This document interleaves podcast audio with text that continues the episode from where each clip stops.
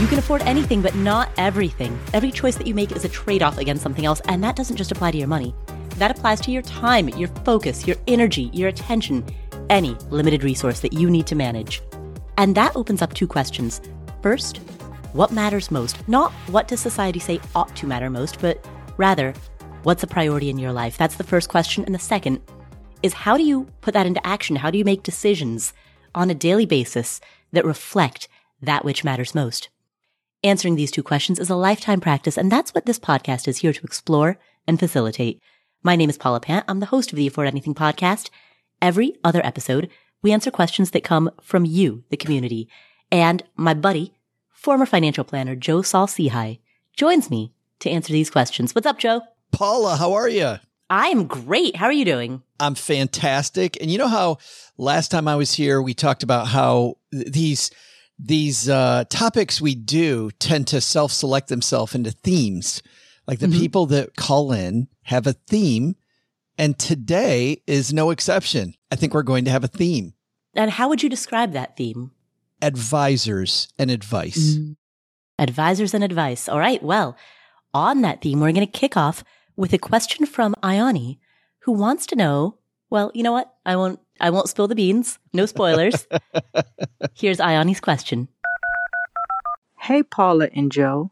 In all of the wisdom and guidance shared about how to vet a financial advisor, how can we do the same when choosing a tax advisor or preparer?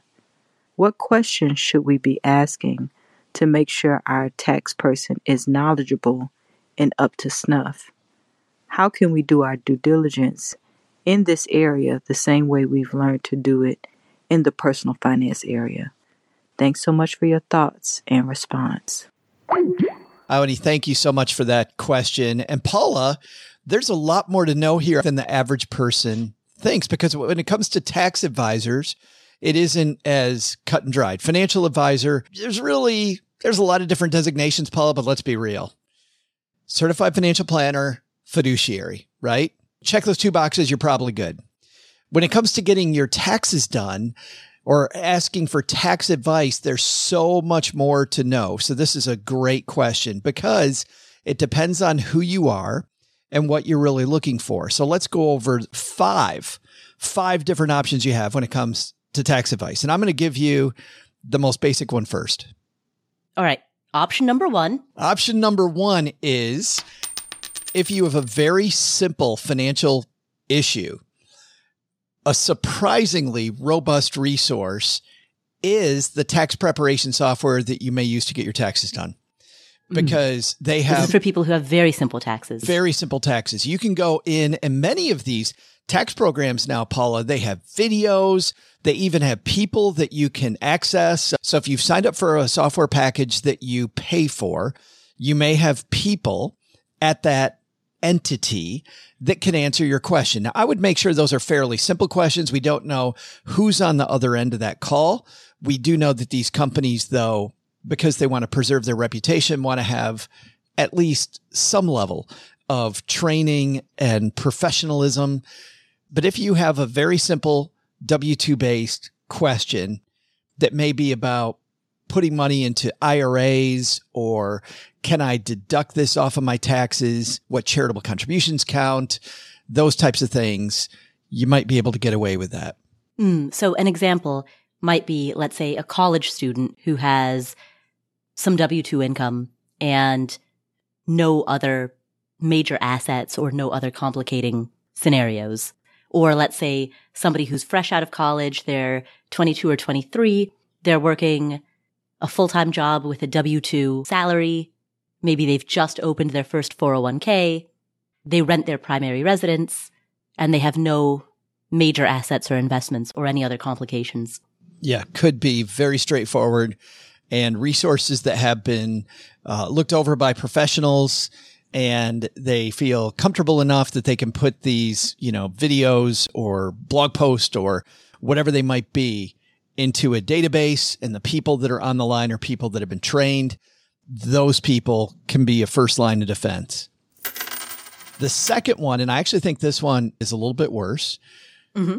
And this is kind of a legacy group. You have retail tax preparers. Mm, I agree. Number two is worse than number one. Retail tax preparers don't have to have any type of formal education. There's no formal education requirement.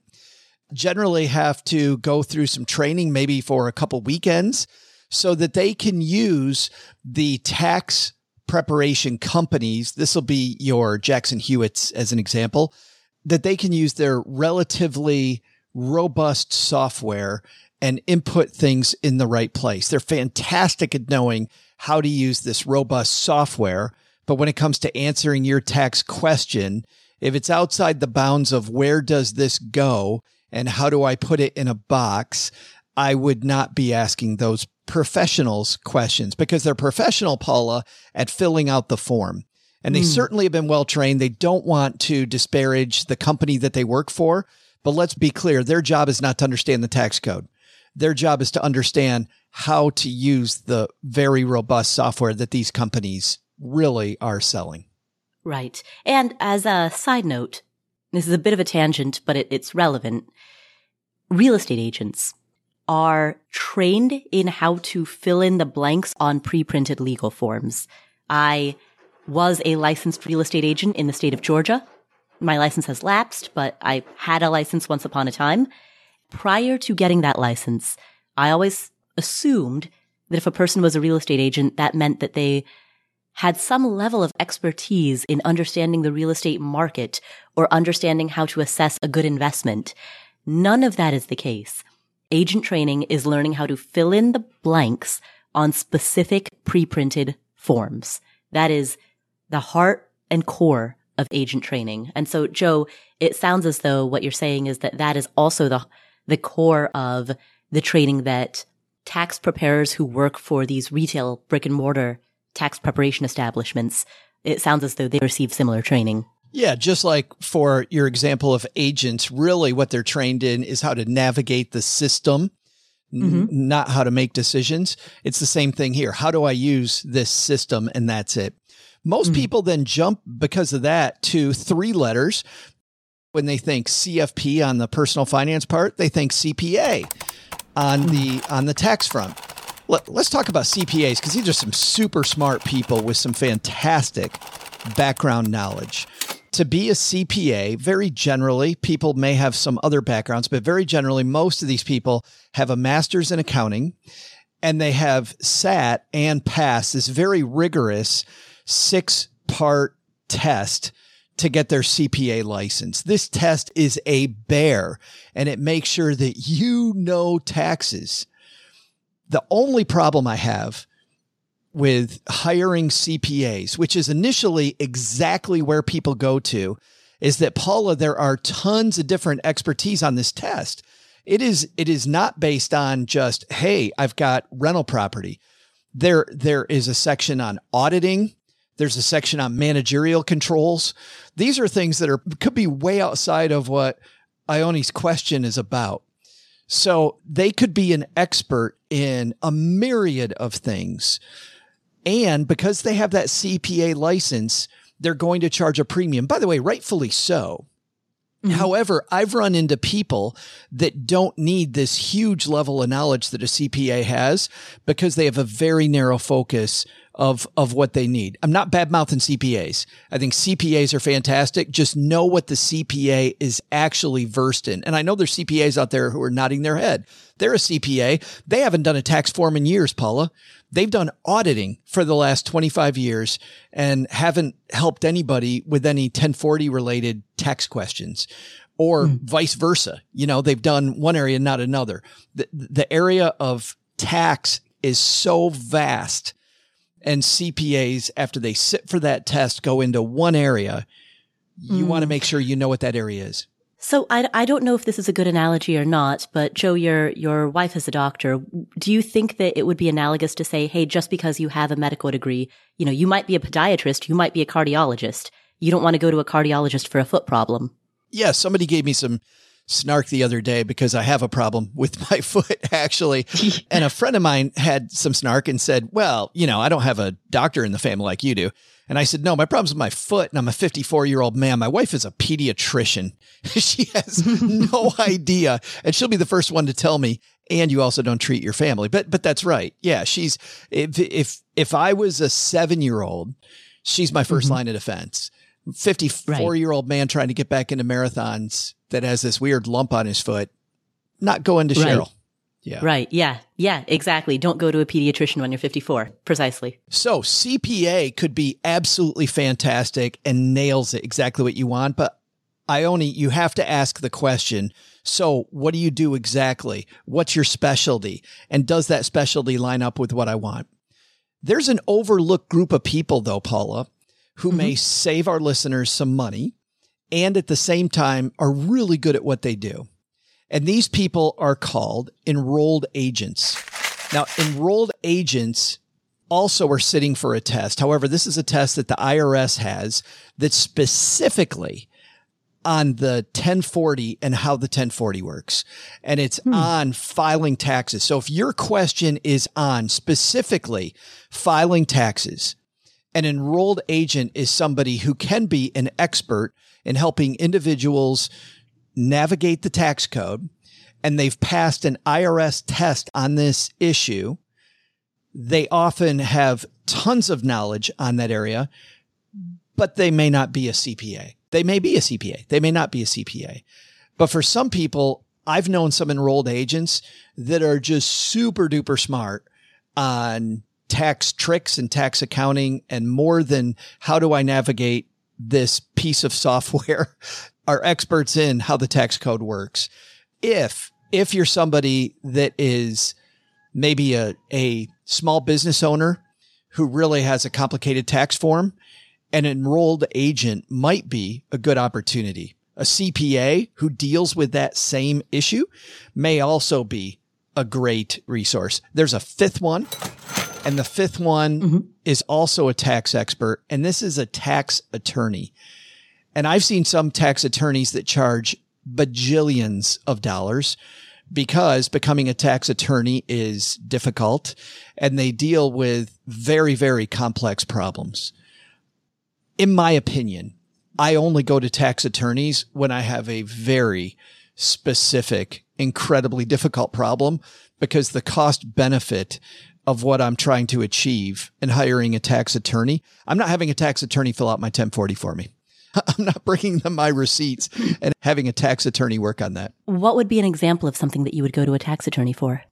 I have a gray area with my business and I need to negotiate with the IRS about this gray area on the tax form. I think I'm right.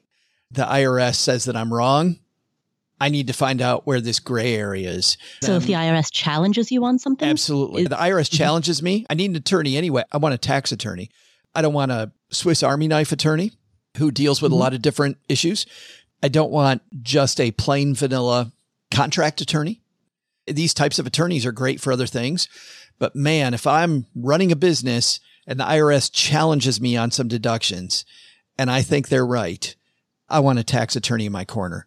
But I'm not asking a tax attorney about another question we're about to answer here in a few minutes about whether my Roth IRA contribution is going to have to change because I have rental income. Right. So those are the five. As you can hear, my preference is because of the cost benefit analysis. If I can find an enrolled agent that is super smart and has a lot of experience working on the things that I want, I want that. If they're a CPA as well, bam, that is absolutely fantastic. But again, that supposes that we're dealing with 1040 based problems, which I'm assuming the majority of our audience, those are the types of things we're looking for. At what point would a person know if they need a CPA or if they could go to an enrolled agent?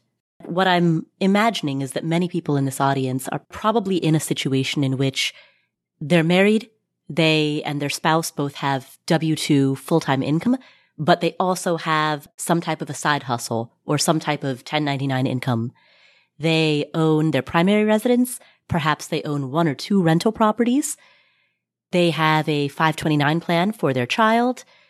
They have a traditional IRA and a Roth IRA and a 401k through their work.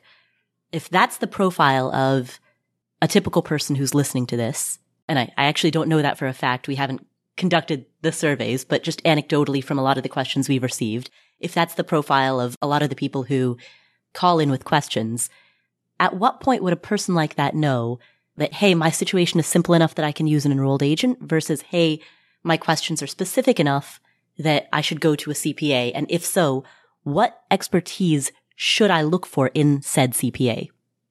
I think either way, enrolled agent or CPA, they have to have experience with people that have side hustle income, that have income mm-hmm. that's not going to be W 2 income. If they have 1099 income, if they work with people that are S Corp, C Corp, LLC, if that's who they work with, then either way. I would always want, if I'm going to go with an enrolled agent, Paula, because of the fact that they don't have that master's degree and they don't have that CPA, I'm going to want a lot more experience from an enrolled agent. But I think the best solution of all is to interview both. I never liked it, even, you know, and I'm going to flip hats and go back to my financial planning days. It always really frustrated me when somebody would come in to my office, would meet with me, and would hire me on the spot without interviewing other people, especially if they didn't really ask any questions because I think you learn what questions to ask when you interview more people. And I'm not saying you got to interview 40 people, but I think if you interviewed uh, an enrolled agent with 15 years experience and then a CPA who went through all of the licenses and you compared their fees and the breadth of their service, I think you start to give an idea. You get an idea on two things. Number one, you get an idea about how much that experience compares to the test. And the CPA is going to have experience also but you'll also see the ROI that you can expect based on the fees that they charge and the difference in the fees that they charge. And then the third thing actually is that you'll see the way they sell their service and you'll start to get a feel for the nature of their sales pitch. Because even if, you know, even if somebody just charges a fee, every advisor, no matter who they are, has a way that they pitch potential new clients. And hearing that advisor A pitches this area, but kind of downplays this other versus advisor B that really loves that area that advisor A downplays. I start to get a feeling for the sales pitch and I also get a feeling about how would work differently together with those people. When I hired agents for my book, you know, this is a similar thing. I interviewed three different agents and I figured out by the third one, you could feel the difference in exactly what they would do for me. And I feel like it was the fact that we interviewed three different agents. And by the way, the third one was the one we went with ultimately too, which I never would have gotten to had I hired the first one, who by the way was also awesome. The first agent we interviewed was incredible. But the third one was definitely a better fit. The only way I knew it was because I interviewed both. And I think sadly it's what you got to do. But you know what? Here's the thing, Paula. And, and this is a great thing when you hire any advisor this extra legwork that you're going to spend at the beginning of a relationship is going to pay dividends later on. It's going to pay huge dividends later on. And the problem that I see when people downplay tax advisors, because of course you can just look this stuff up on Google, or financial advisors because you can manage your money yourself, or diet advisors or fitness advisors because of course who needs uh, somebody yelling at you while you work out? often it's because they had a bad experience with advisors in the past. And instead of thinking about the fact that they may not have interviewed enough people and they may have made a bad decision about the people they surround themselves with, they instead, Paula, go to the blanket advisors are bad. Right. So spend a little more time interviewing more people. And I think it's going to pay off a ton. Right. And you see this with any field. You see this with therapists. You see it with counselors.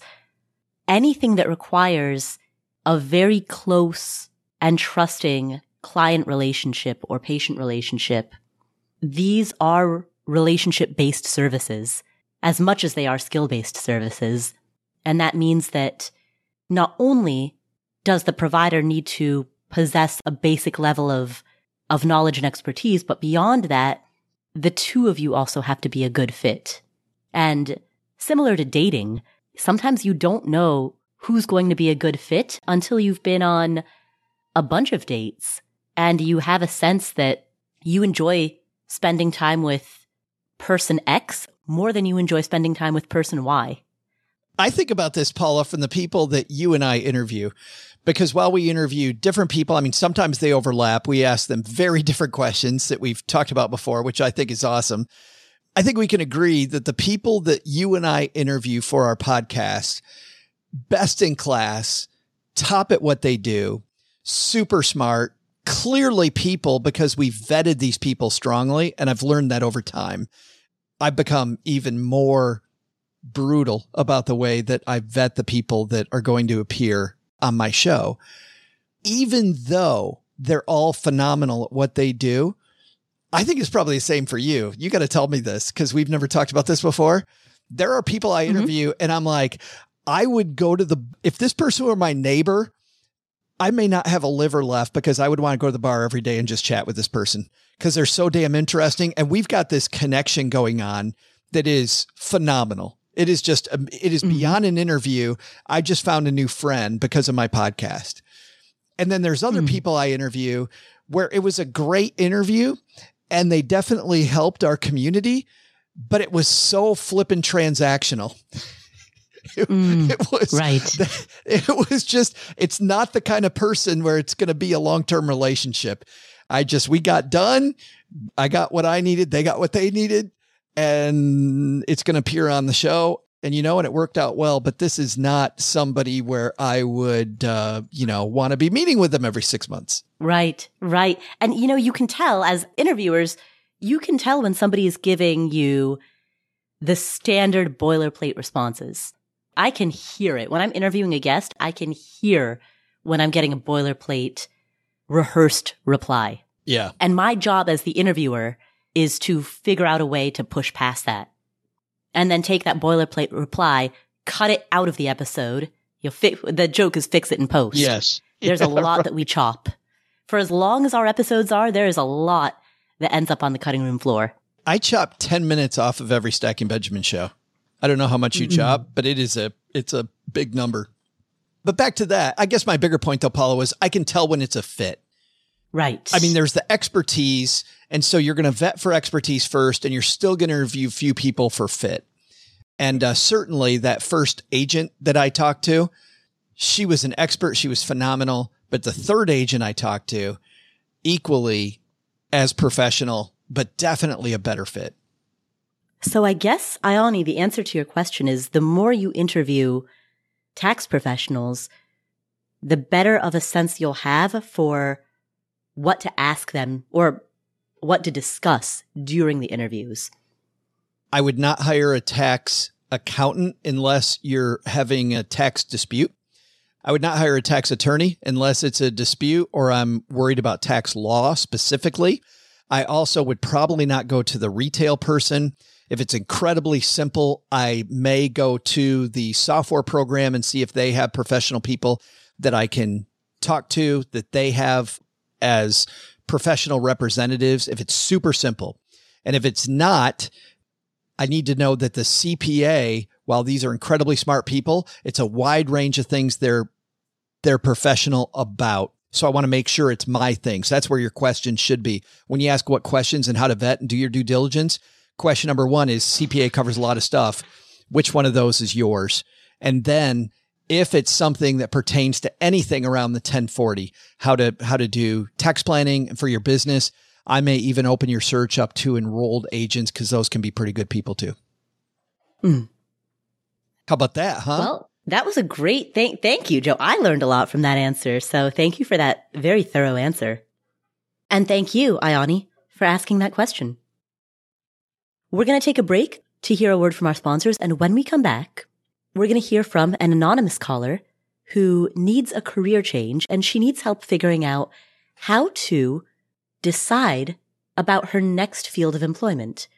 We're also going to hear from Ingrid, who's curious as to whether she should include her rental income when trying to figure out if she can contribute to her Roth IRA. And we're going to hear from MM, who has been following the JL Collins Simple Path to Wealth strategy, but is now curious about potentially beating the market.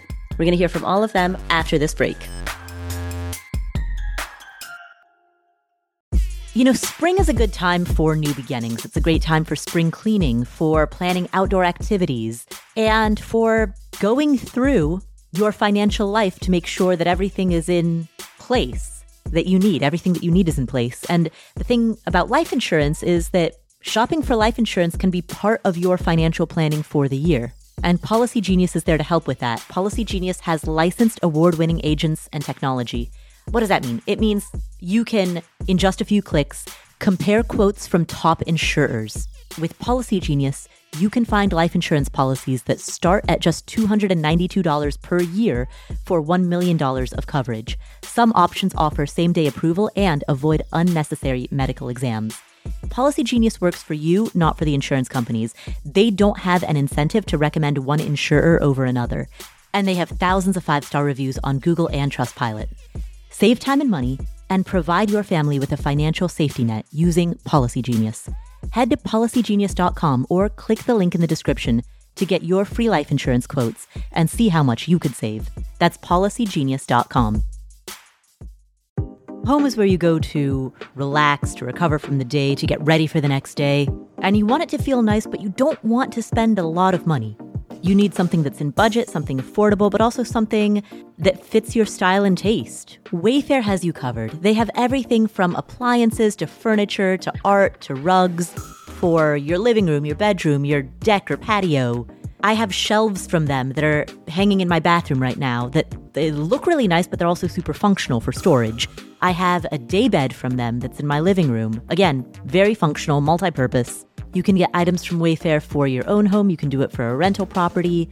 They have a massive, massive selection. So, regardless of what your taste is, they've got a huge variety of styles and it's very budget friendly. You'll find pieces that look good, that fit your style at a great price. And they have fast and free shipping even on the big stuff. Every style is welcome in the neighborhood. Visit wayfair.com or get the Wayfair mobile app. That's W A Y F A I R dot com. Wayfair, every style, every home. This episode is sponsored by State Farm. Are you a small business owner looking for insurance that fits your needs and budget? Look no further than State Farm. State Farm agents are not just insurance providers, they're also small business owners who live and work right here in your community. They understand the unique challenges of running and protecting a small business. When it comes to small business insurance, State Farm knows what it takes. Create a plan that fits your needs and your budget. State Farm agents are ready to help you choose personalized policies that truly understand your business. Insure your small business with a fellow small business owner.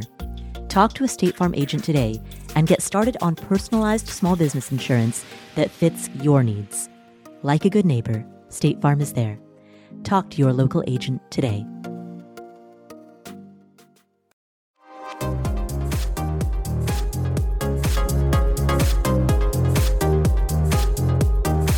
Welcome back. Our next question comes from an anonymous caller, and Joe, we give every anonymous caller a nickname. And typically this nickname is based on some type of media that you're consuming. Cause we all know I don't consume media.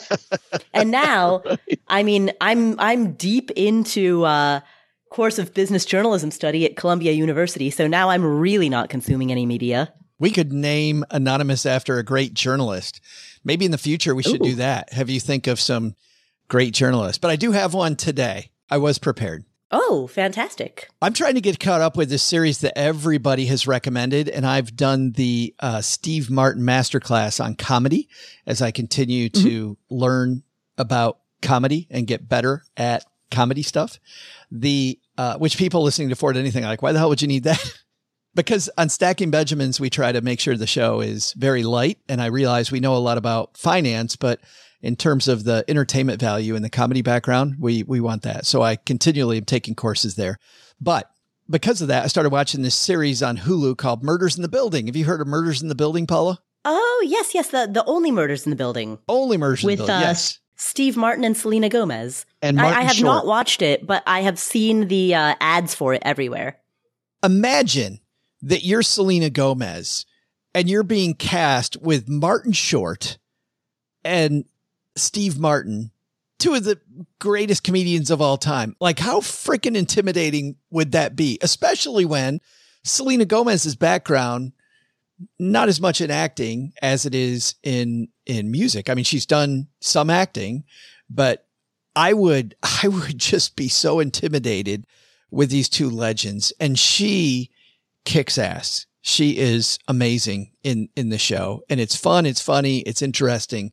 So I thought we should call her Selena. Oh, I like that.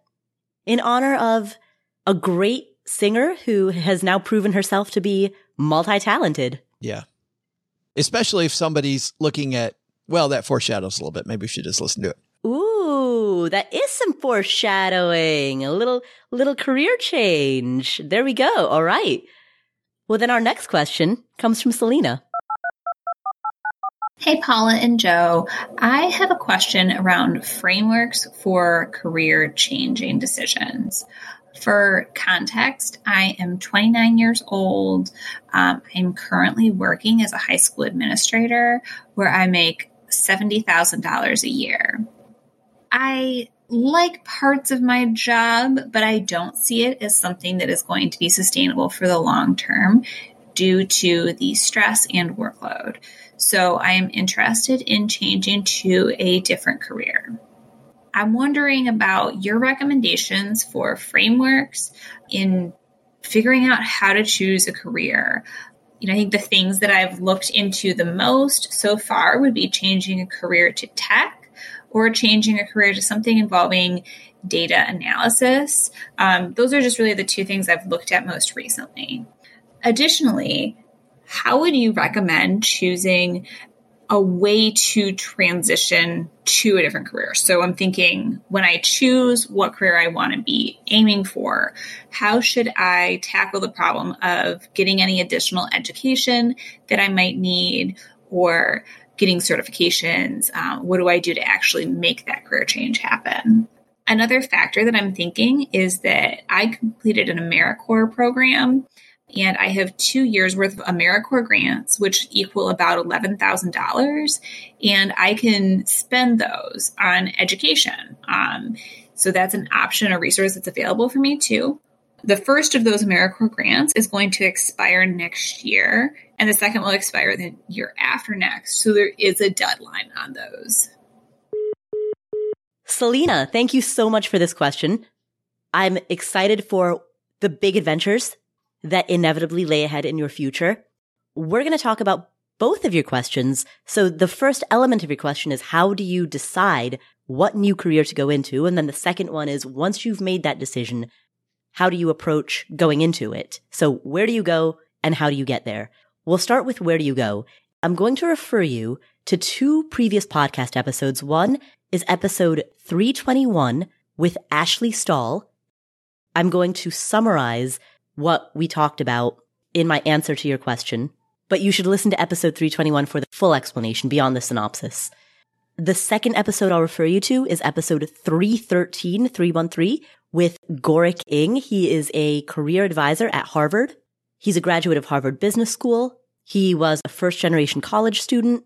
He's a member of the Afford Anything community and he published a book about the secrets to kicking off your career. It's called The Unspoken Rules is the name of his book. I'd recommend both of those episodes. You can navigate directly to them at affordanything.com slash episode 321 and affordanything.com slash episode 313. But that said, let's talk about some of the advice that Ashley Stahl gave in episode 321.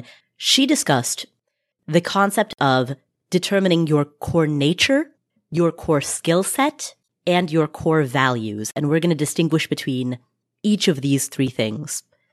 Let's start with your core nature.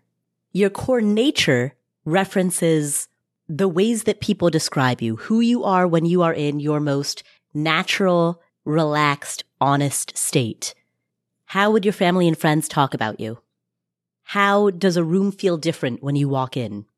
If your core nature, for example, is super outgoing and extroverted, very performative, very showbiz, very limelight, that's going to inform the type of career that you choose. If your core nature tends to be bold, curious, funny, then you'll know that there are certain types of careers that are better fits for people with that nature. So that's one element to consider. The next is core skill set.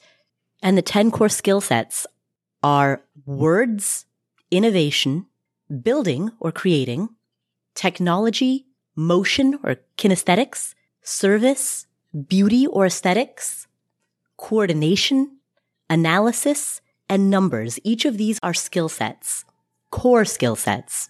And that doesn't necessarily refer to what you've been trained in. It's what are you naturally good at? Do you have an eye for aesthetics, an eye for design? Are you naturally great at coordination? Are you super hands on? These don't relate to the training that you have. These are simply skill sets that are innate. Those are your core skill sets. And finally, there are your core values. So your values, for example, might include lifelong learning. It might include courage. It could be creativity. It could be empathy, faith, family, prosperity, authenticity, self-expression, perseverance, growth, health, friendship. So there's a, a, long list of values.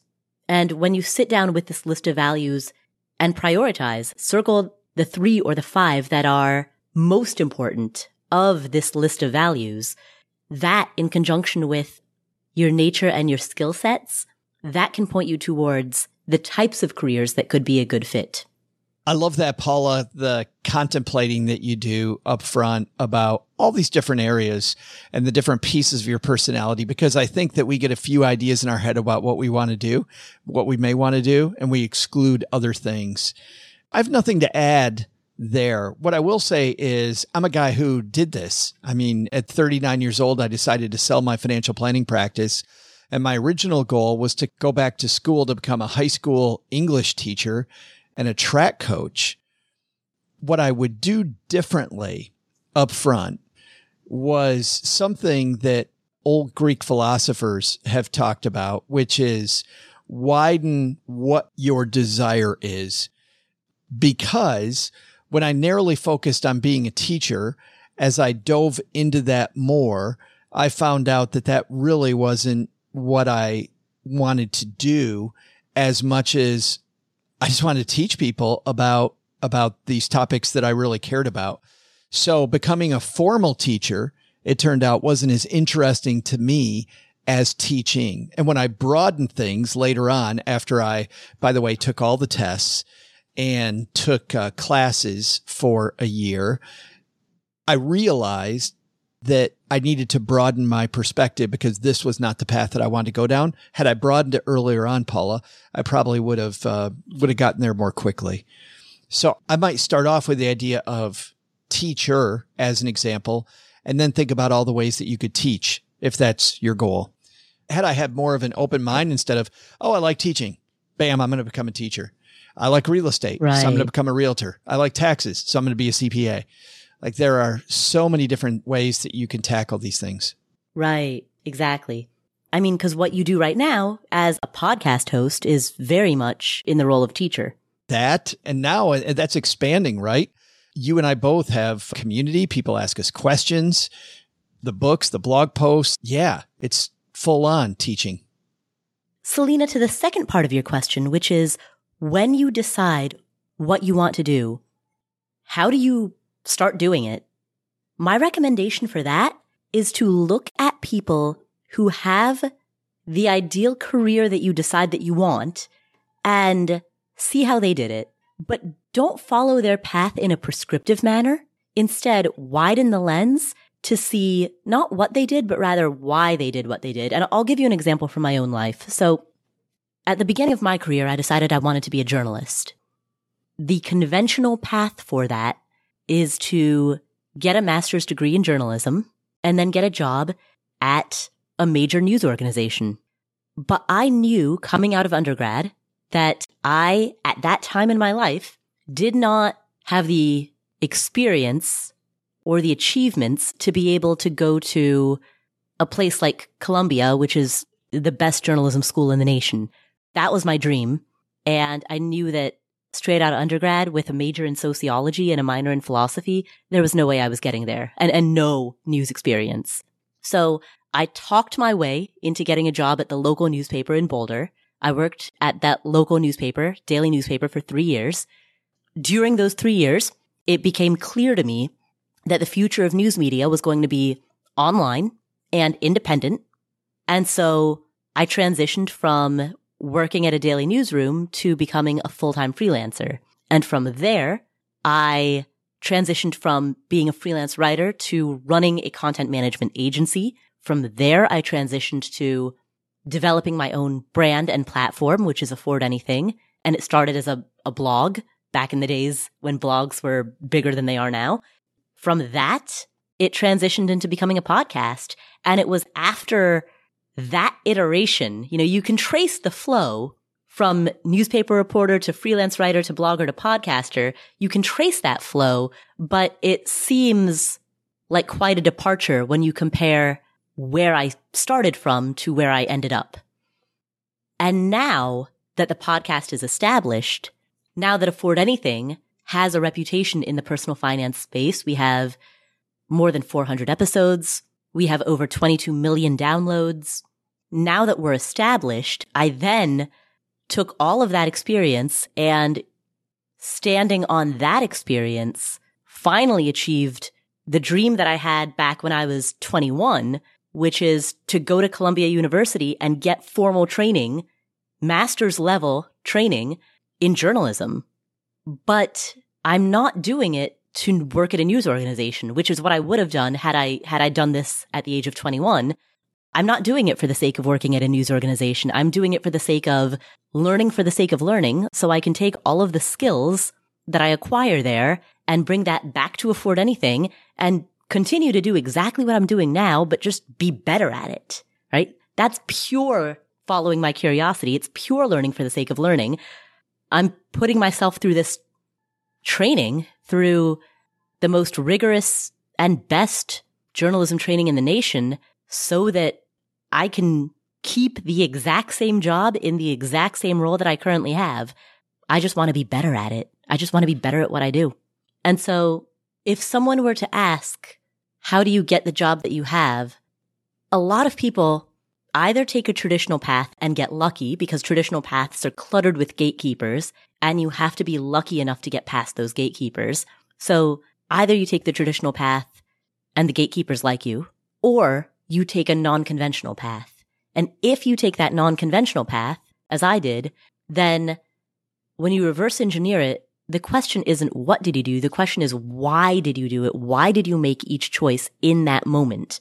And once you understand that, and, and you can understand that just by talking to those people. Once you understand why they made the choices that they did, that will inform how you approach getting the job or developing the career that you want. And one last thing, you don't necessarily have to go back to school. The fact that I'm going back to school right now is the reward rather than the precursor. I get to go study journalism not in order to become a podcaster, but rather because I am a successful podcaster. It's very reversed. I developed success in my field first and the success that I developed in my chosen field became the basis of my admissions rather than vice versa. And that's the inverse model of what most people assume. And, and I think that highlights that not only do you not need formal education in order to succeed in your field, but sometimes if you do want that formal education, it'll come at the end of your career or it'll come when you're 10, 15, 20 years deep into your career, at mid career. And you get it because you're already good at what you do and you just want to hit pause, take a one year sabbatical and deep dive into becoming even better. I do not regret any of my time in the post BA teaching program, although I'd say that uh, only about a third of it ended up being usable when it comes to what I do now because of the fact that I learned so many things that help what I do now. That that piece that is valuable is incredibly valuable. And I feel like it gives you confidence that you can do it. The the interesting thing is part of the reason for that, Paula, is that I'd already had a career. And this is where Selena, I think, is going to be in a position of power. She's already had a career. She'll know why she needs the education. Studies show that people that are mature and have some work experience are more likely to get high grades. And I had a I had a, a, a straight A my my one year back in college, straight A student, Paula. And the reason wasn't, and hmm. I'm not bragging, the reason is I knew why I was there. I was paying for it. I had a focus that was pretty laser sharp about what I was looking for from that. And I would guess that during this educational experience that you're embarking on, you're going to have the same thing where you're going to know exactly what you're taking from this and why it applies. And you're also going to know the pieces that don't really apply. And what was funny for me was that my professors, because of the fact that they came to the class with a bunch of experience, the test questions that we had were always aligned with the stuff that actually mattered, which was, which was incredibly interesting. Like I knew what I was trying to get out of it and the teacher knew what you really needed to know. And I think the reason I did so well was because I had had some life experience. So I think you'll do really well at this program because of that. And I think that Selena will probably need some education in whatever she goes into. But this idea of designing the curriculum that fits what you're trying to do versus just quote going to school and then some parts fit, some parts don't. I really like designing a curriculum. I mean, ever since I started as a podcaster, I consistently have a curriculum of things that I'm studying to get better at what I do. Joe, I know you and I have talked behind the scenes many times about what my next course is going to be because I've never wanted to be pigeonholed as, as a real estate person. I've, I've wanted to build multiple courses so that I can teach this community not just about real estate, but about a, a multitude of topics. I am incredibly interested in cryptocurrency. It's here to stay. It's going to be a bigger and bigger part of our future. And I know everybody is like, oh, but it crashed. Yeah, well, don't think in one year terms. Think in 10 year, 20 year, 30 year terms. Can we talk about that for just a second? Because I know you're going to talk about our things.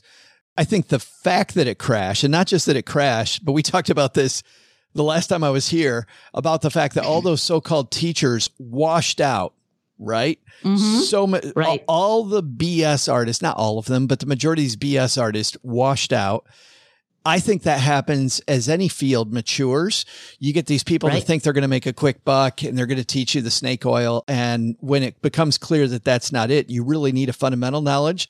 Then the real yep. teachers begin to appear. So I think we need teachers in crypto exactly. more than ever. Yes, exactly. And that's because of the experience that I have in this field, the experience that I have as a podcast host for Afford Anything, I've been able to see that. And that's my focus of study at Columbia. I'm writing my master's thesis on cryptocurrency. So I want to put myself in a position where I can be a true teacher of crypto, not just one of those diamond hands all in.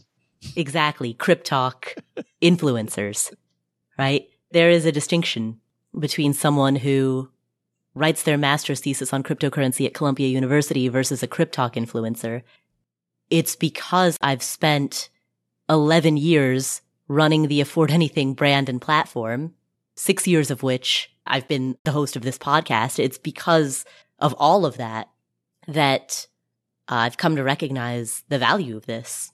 So, Selena, to your question, how do you know how to get the career that you want? Again, it's an iterative process. You're never done. Your career is not going to be stagnant. It's not static. It will be dynamic and it will be iterative. And each step that you take will lead to the next. But to get started, look at the people who have the role that you want. Look at how they got there and don't follow their formula prescriptively, but rather ask yourself, why did they make the choices that they made in that moment, given the historic conditions at the time and given the resources that they themselves had at the time, why did they make the choices that they made? And once you can understand the why behind their decision making, that will inform the way that you choose to navigate approaching a given set of doors. So thank you, Selena, for asking that question. And best of luck with whatever career you go into next. We are going to take one final break for a word from our sponsors. When we return, we're going to hear from MM, who has been following an index fund path and is now interested in beating the market. And we're also going to hear from Ingrid, who is curious about whether or not rental income has an impact on Roth IRA eligibility. Stick around. All right, so what are some of the next really big goals that you're saving for? Maybe you're saving for a down payment on a home. Maybe you're saving to buy your next car in cash or to at least make a pretty big down payment on your next car. Maybe you're saving for a kid's college fund or for your own college fund. Well, there's an app called Monarch that makes it easy to help you reach your financial goals. In fact, the Wall Street Journal named it the best app for growing your savings. Monarch is the top rated all in one personal finance app. It gives you a comprehensive view of all your accounts, investments, transactions, and more. Create custom budgets, track progress toward financial goals, and collaborate with your partner. And now get an extended 30-day free trial when you go to monarchmoney.com slash Paula. Monarch has a very simple, intuitive design they have loads of built in features that help you collaborate with your spouse or partner, with your financial advisor. You know, you can invite them to your account at no extra cost. They'll get their own login info and a joint view of all of your finances. You can customize it to look exactly like you want it to look like. You can customize the types of notifications that you get. You know, I've set mine up so that I only see the big ticket stuff. I personally don't want to see the little things. I just want to see big ticket items, so I've set up my notifications accordingly, but you can do it however you prefer. You can change the layout of your dashboard, you can make it your own, and Monarch will never sell your data to third parties or show you ads. After trying out Monarch for myself, I understand why it's the top rated personal finance app. And right now, listeners of this show will get an extended 30 day free trial when you go to monarchmoney.com slash Paula. That's M O N A R C H M O N E Y dot com slash Paula for your extended 30-day free trial. Are you just doing it all at your company and you're thinking there's got to be a better way to, to get this all done? Well, JustWorks makes it easier for you to start, run, and grow a business. Let me tell you how JustWorks can help your business. You see, great people are at the core of every business, and JustWorks can help you attract and retain top talent. So with JustWorks, you have access to medical, dental, and vision insurance and benefits, plus benefits that include wellness and mental health support, fertility and family building, even financial planning. And when you or your employees have a question about setting up benefits or paychecks, their team of experts is standing by 24 7 to help. JustWorks gives you these HR tools that comply with state payroll tax requirements, keep up with state labor laws, and access a variety of health insurance plans in any state regardless of whether you and your team are working remotely or in person or hybrid or some combination thereof. JustWorks makes it simple to hire and manage remote employees across all 50 states. It's a cloud based platform that allows managers and employees alike to quickly and securely access payroll, benefits, and other HR functionality. Learn more about JustWorks and how they can help you get more done by visiting justworks.com slash podcast that's justworks.com slash podcast.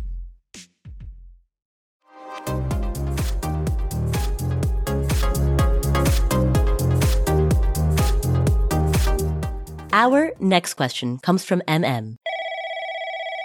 Hey, Paula. Hey, Joe.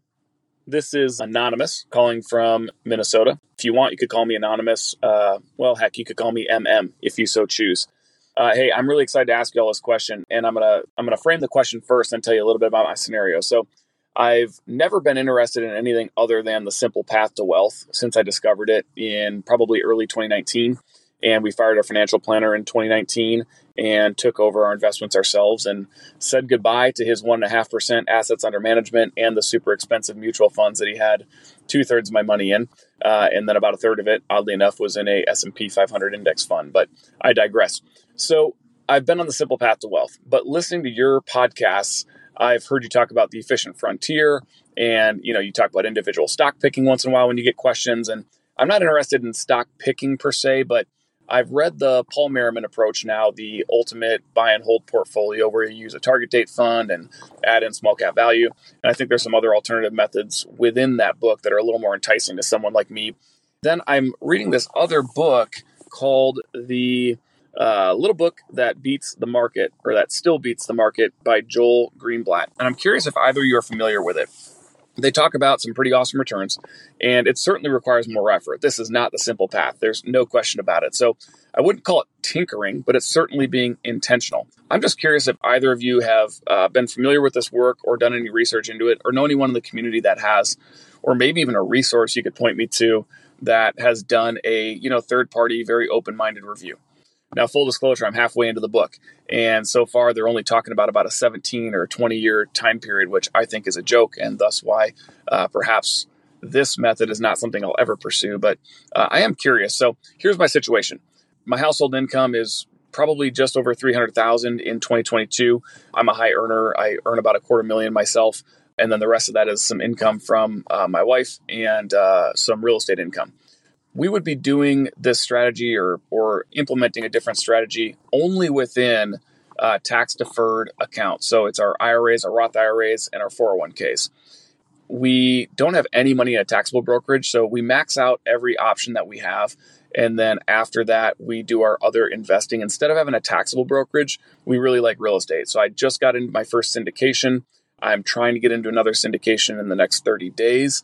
And if not, if this one doesn't work out, then I'm hopeful to do one by the end of summer or early fall uh, to get into our second syndication. And that's where we're going to continue to dump our aftermarket, or I'm sorry, after tax money because I like the diversification. I love real estate. We've done really well on our two uh, single family rentals that we own. And this is really just a strategy to help sharpen up our, you know, maybe 10 year money.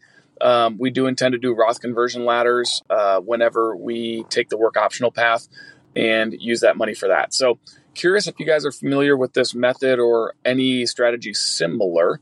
And I appreciate you taking the time to listen to this.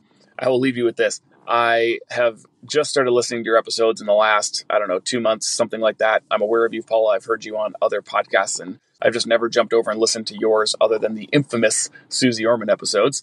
But I recently started listening to your newest stuff and working my way backwards as well. And I'm currently listening to the two of you pontificate your way through uh, March and April of 2020. So things are a little bit different. Hope I hear back from you. Thank you so much for the help. You guys put on a great show. I love listening to you. Thanks a lot. Bye bye. MN, thank you so much for your question. I'm thrilled to hear that you are clearly an enthusiastic member of the personal finance and financial independence community. You have embraced the simple path to wealth. And for the listeners who are not aware of what that is, The Simple Path to Wealth is a reference to the title of a book written by J.L. Collins. J.L. Collins was also a guest on this podcast. In the show notes, we will link to our interview with him. And specifically, he sings the praises of a total stock market index fund, such as the Vanguard Total Stock Market Index Fund, VTSAX, and emphasizes the value in simplifying your holdings to the point where it could be as simple as a total US stock market fund and a total US bond market fund. And perhaps it might even be as simple as just that. Now, it is important to note that the title is The Simple Path to Wealth and not necessarily the most optimal path to wealth. There's a distinction between simplicity and optimization. Joe, when you and I talk about the efficient frontier, my favorite topic. exactly. As you know, I'm not kidding. Exactly. It is. It really is.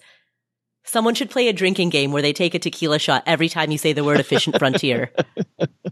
But when we talk about that, we are discussing a strategy for boosting risk adjusted returns while staying in the context of not trying to beat the market, while staying in the context of continuing to prioritize passively managed index funds. We're not talking about individual stock picking, but we are talking about asset allocation strategies that go beyond the simple path to wealth. So JL Collins, as, as the name of his book overtly states is prioritizing simplicity above optimization. And from a behavioral perspective, that works for millions of people because as we know, behavior supersedes rigorous mathematics when it comes to long-term returns.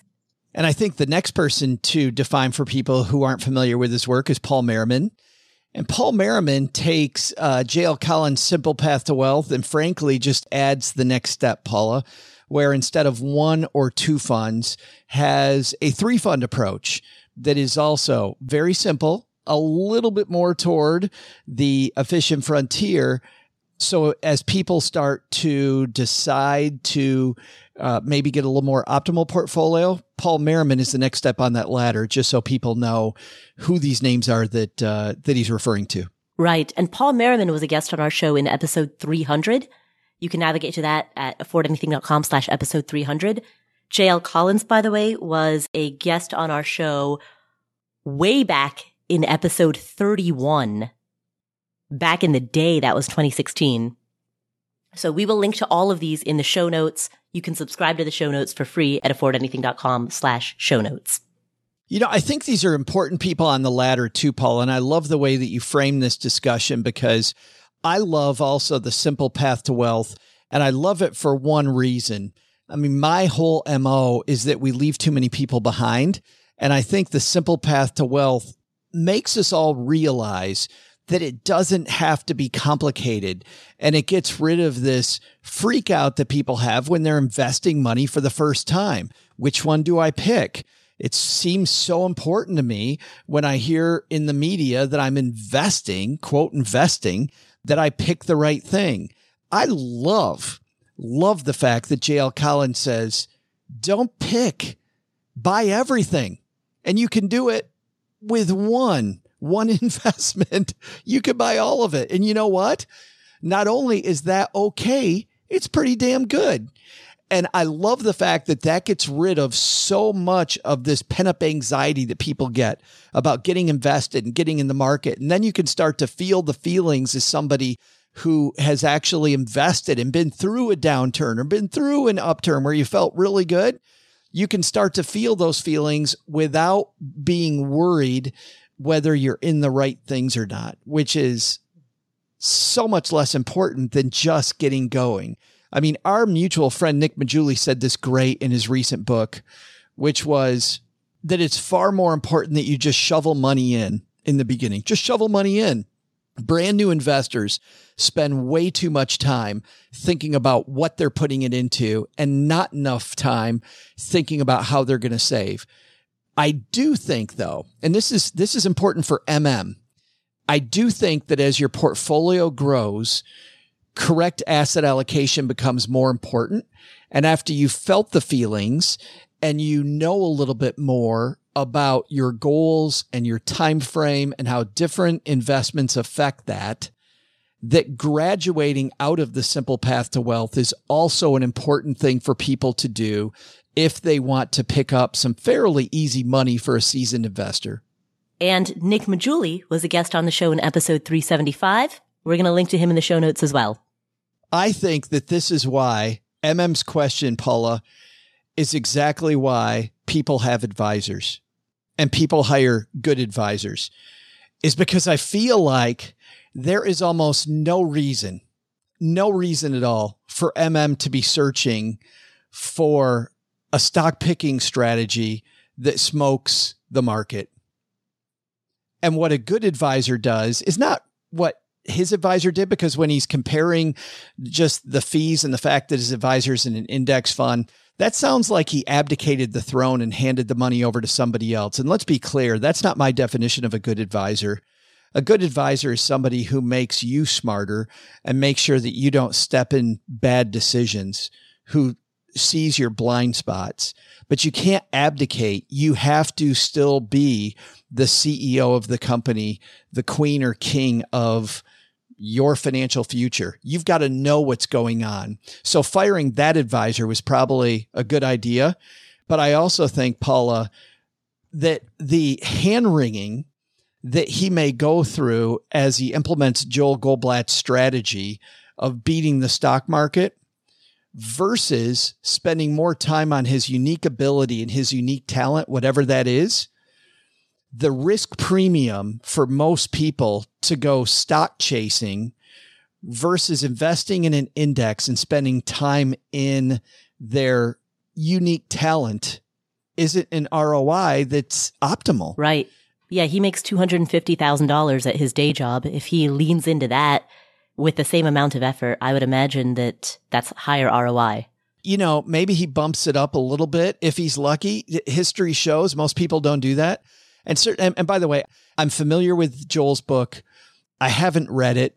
I've seen it on store shelves.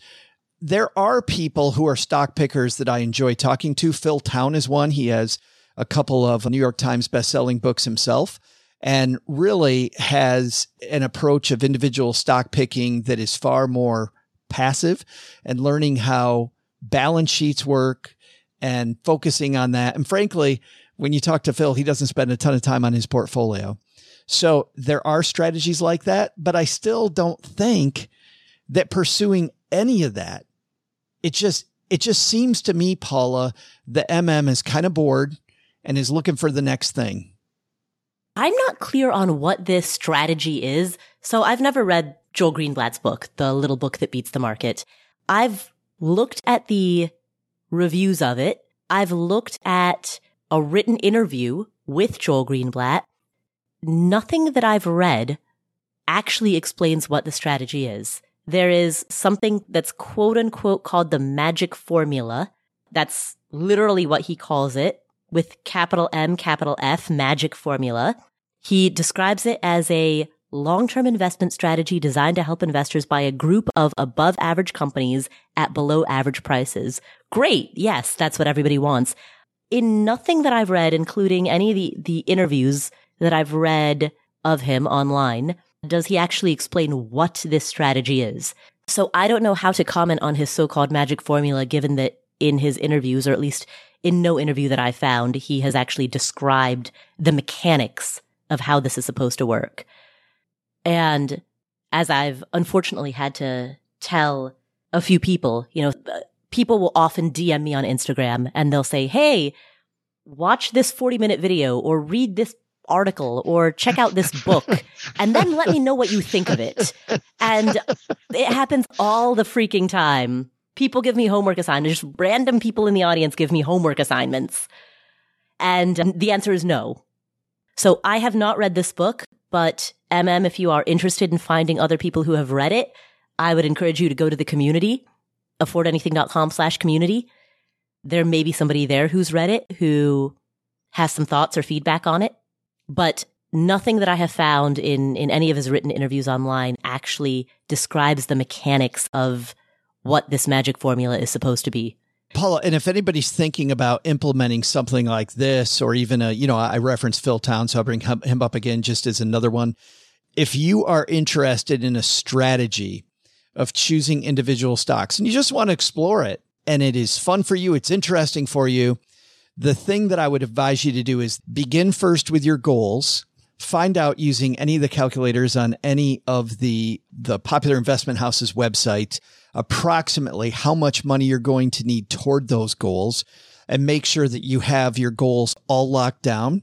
Then do this with your sandbox money, with money that's over and above those goals. So even if it messes up or you don't get it, you screw something up, maybe the strategy's good, but you blow it, you're not wrecking your goals. I would not take my entire portfolio and put it into something like this, or even half or a quarter of your portfolio. So I would build your portfolio on something that's Nobel Prize winning, like the efficient frontier. I would choose my optimal asset allocation strategy, and then I would put that money in passive index funds related to those categories and then rebalance them either once or twice a year, period. Build yourself an investment policy statement about how you're going to do that, how you're going to make those moves and determine if your asset allocation is correct. I think that that would be not only a lot of fun, but also pay dividends building an investment policy statement like a professional does. But then take your sandbox money and uh, use it for a strategy like this. That's what I'd advise. I would agree with that. I'm also looking online right now and I've just noticed that he is an adjunct at the Columbia Business School and I'm up there pretty frequently. So, heck, maybe I'll take him out to coffee. Stay tuned, MM. There may be more. See if he can describe the magic formula to me with any degree of uh, specificity that is beyond what he's given any interviewer. Because fundamentally, what he has described in this so-called magic formula is simply the concept of value investing. Value investing is the notion of buying great companies at a discount and holding them for the long term. And that's not a new idea. But could be also, though, Paula, very valuable. Like knowing how to look fundamentally at a company and knowing it truly is a value could be a good read. Being able to read a balance sheet, an income statement, yeah, Philip Fisher has written quite a bit about that. The late Philip Fisher, Benjamin Graham. You know, if you read the two of them, you'll get a good overview on both growth investing and value investing. I would just be wary of anyone who claims to have some specific knowledge. I, the, something about the phrase magic formula rubs me the wrong way. I can't figure out what it would be. MF. What would it be? I mean, a capital M. Right. Yeah, exactly. Seriously. There's, there's, there's, something about that and, the lack the lack of specificity the lack of describing to an interviewer what that is I'd, I'd have to buy the book to find out i mean that there's there is just something about that that immediately raises a red flag for me but again there might be people in the community who have read it who would be able to describe what that is i would refer you to the community to see if someone's read it but Joe, I agree with the outline that you gave. If this is a path that you go down, do it only with dumpster fire money. Or as you call it, sandbox money. Beer money. So thank you, MM, for asking that question. Enjoy exploring these new investing avenues with some reasonable allocation and seeing where it goes. Our final question today comes from Ingrid. Hi, uh, Joe and Paula. I have a question regarding income limitation calculation to qualify for a Roth IRA contribution.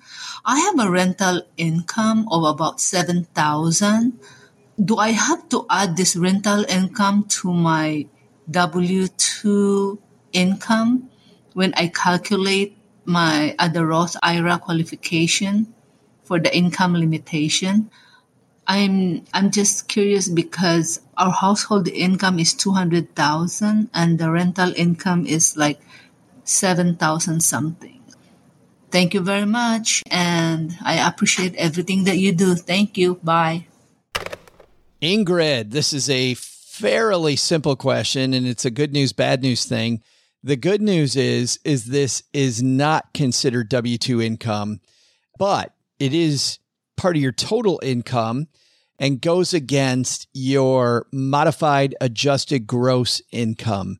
And modified adjusted gross income is the number that the IRS uses when they calculate uh, your Roth IRA contribution. So, Paula, the answer to Ingrid's question is unfortunately, it does count and it may change her strategy. But I come here bearing good news. You ready to hear this, Paula? I'm ready. All this means is that Ingrid simply just needs to use the workaround. If that doesn't work, Ingrid, just make a non qualified traditional IRA contribution and convert it. And she's exactly where she she's exactly where she wants to be, Paula. So while it does matter and it does that rental income does affect her ability to use a straightforward method, where there's a will, there's a way, as my mom says. And it is very simple to make a backdoor Roth contribution. You you make, as Joe said, you make a non-deductible contribution to your traditional IRA, and then you move that money from a traditional IRA into a Roth IRA. I just did it earlier this year. It took 10 minutes. And I think that's it. I think it's that simple, Ingrid. Bam. Thank you, Ingrid, for asking that question. Enjoy making that contribution. Well, Joe, we've done it. That was fabulous. And again, great theme advisors, tax advisors, financial advisors, good stuff. Uh, career advisors, career advice. Yes, exactly.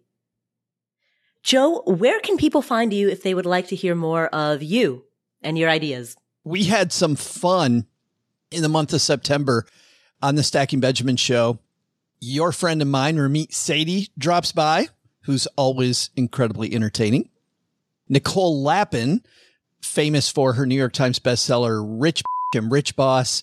Nicole has some choice words for Mr. Dave Ramsey and uh, we wanted mm. to we wanted to chat with her about that. And Sam Dogen from Financial Samurai, who is a very controversial dude in our space, wrote a new book that is a is a really good book. We talked to him about uh, the controversy around Sam being Sam, and we also talk about buy this, not that. So, mm. uh, some good stuff on the Stacking Benjamin show every Monday, Wednesday, Friday, wherever you're listening to us now. Fantastic. Well, thank you so much for tuning in. If you enjoyed today's episode, please subscribe to the show notes. You can do so for free at affordanything.com slash show notes. You'll get a synopsis of every episode, including timestamps, where you can quickly refer to any question or answer that you want to jump straight ahead to, plus all of the resources that we mention. Anytime that we mention some other podcast episode, some previous interview that we've done.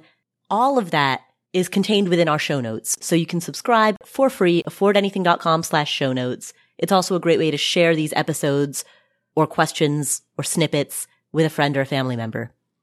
If you want to chat about today's episode with other members in the community, head to affordanything.com slash community. And we have a book club, fable.co slash affordanything where we read books written by authors who have been on this show. People like Morgan Housel, Ken Honda, Dr. Susan David, James Clear. So come join our book club. I'm in there with you, commenting on different chapters, discussing some of my favorite sections as we, as a community, read the books written by guests who have been on this podcast. Fable, F-A-B-L-E dot C-O slash afford anything. Thank you so much for tuning in. My name is Paula Pant. And I'm Joe Saul-Sehy. This is the Afford Anything podcast, and we will catch you in the next episode.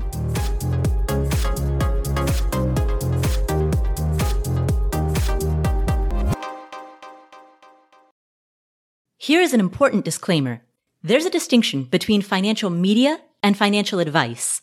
Financial media includes everything that you read on the internet, hear on a podcast, see on social media that relates to finance, all of this is financial media. That includes the Afford Anything podcast, this podcast, as well as everything Afford Anything produces. And financial media is not a regulated industry. There are no licensure requirements. There are no mandatory credentials. There's no oversight board or review board. The financial media, including this show, is fundamentally part of the media. And the media is never a substitute for professional advice. That means anytime you make a financial decision or a tax decision or a business decision, anytime you make any type of decision, you should be consulting with licensed credential experts, including but not limited to attorneys, tax professionals, certified financial planners, or certified financial advisors. Always, always, always consult with them before you make any decision. Never use anything in the financial media, and that includes this show, and that includes everything that I say and do, never use the financial media as a substitute for actual professional advice. All right, there's your disclaimer. Have a great day.